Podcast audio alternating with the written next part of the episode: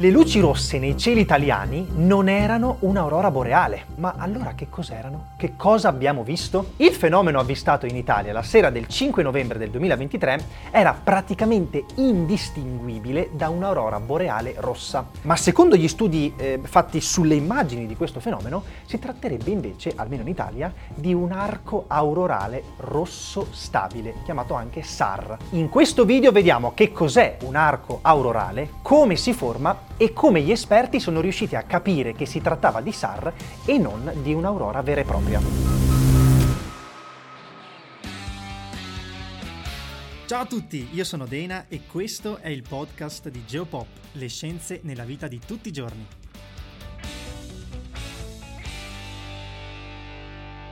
Inizialmente tutti quanti, inclusi gli esperti, pensavano che si trattasse di un'aurora boreale, anche qui in Italia, come quelle viste eh, ai poli. Dagli studi che hanno fatto dopo, quindi da analisi successive, però è emerso che molto probabilmente quello osservato in Italia era un fenomeno ancora più raro e relativamente poco conosciuto. Fate conto che è stato descritto per la prima volta solo nel 1956. Questo fenomeno è chiamato SAR, ovvero Stable Auroral Red Arch, ovvero arco aurorale rosso stabile. Chiamiamoli archi aurorali per comodità. Questi archi aurorali, dal punto di vista visivo, quindi ad occhio nudo, sono estremamente simili a un'aurora rossa e la chimica fisica che ci sta dietro è praticamente identica. Ecco perché inizialmente è stata scambiata per un'aurora. Ma andiamo con ordine e vediamo cosa sono questi archi aurorali e qual è la differenza con le aurore boreali.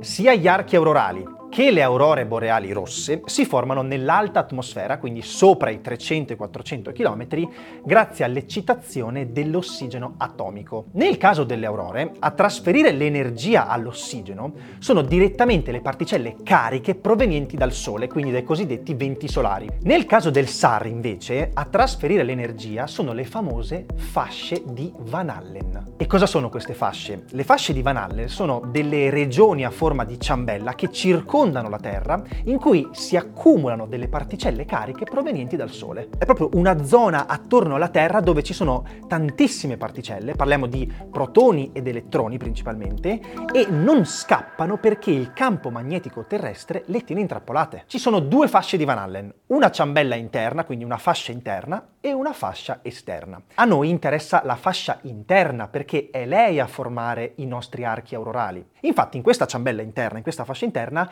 che si trova a migliaia di chilometri di quota, le particelle si muovono e ruotano attorno alla Terra e si forma proprio un flusso, una specie di, di fiume di particelle cariche, cioè a tutti gli effetti una corrente elettrica, chiamata corrente ad anello. Ora, quando il Sole ci spara grandissime quantità di particelle addosso, quindi arrivano dei forti venti solari, come quelli del 5 novembre del 2023, il campo magnetico terrestre viene disturbato. Come conseguenza abbiamo che le nostre correnti ad anello è come se si abbassassero di quota fino a interagire con l'alta atmosfera. E nell'alta atmosfera che cosa troviamo? Abbiamo tra i vari gas anche gli atomi di ossigeno. Attraverso poi dei meccanismi ancora poco chiari su cui si sta ancora studiando, le correnti ad anello trasferiscono energia agli atomi di ossigeno che a loro volta rilasciano parte di questa energia sotto forma di luce rossa, esattamente come avviene per le aurore rosse. Ed è per questo che i due fenomeni sono praticamente indistinguibili ad occhio nudo. E a questo punto uno di noi potrebbe dire, ma se sono praticamente indistinguibili, come facciamo a dire che si trattava di un arco aurorale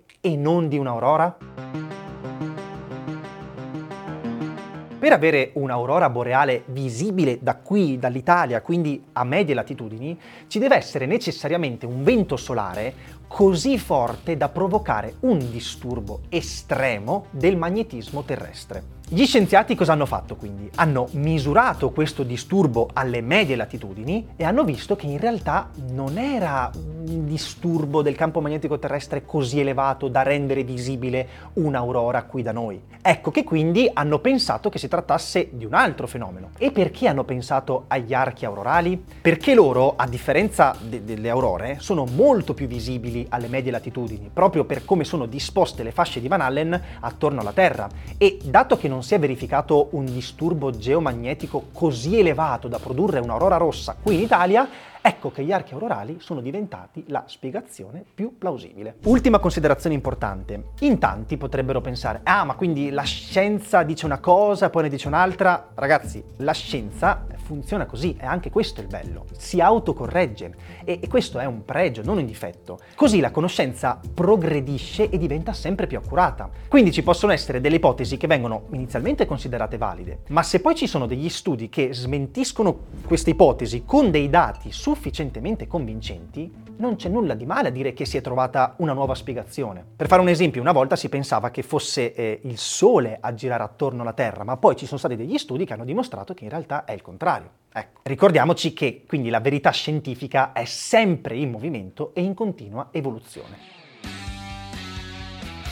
Grazie mille per averci ascoltato, vi diamo appuntamento sempre qui sul podcast di Geopop, le scienze nella vita di tutti i giorni.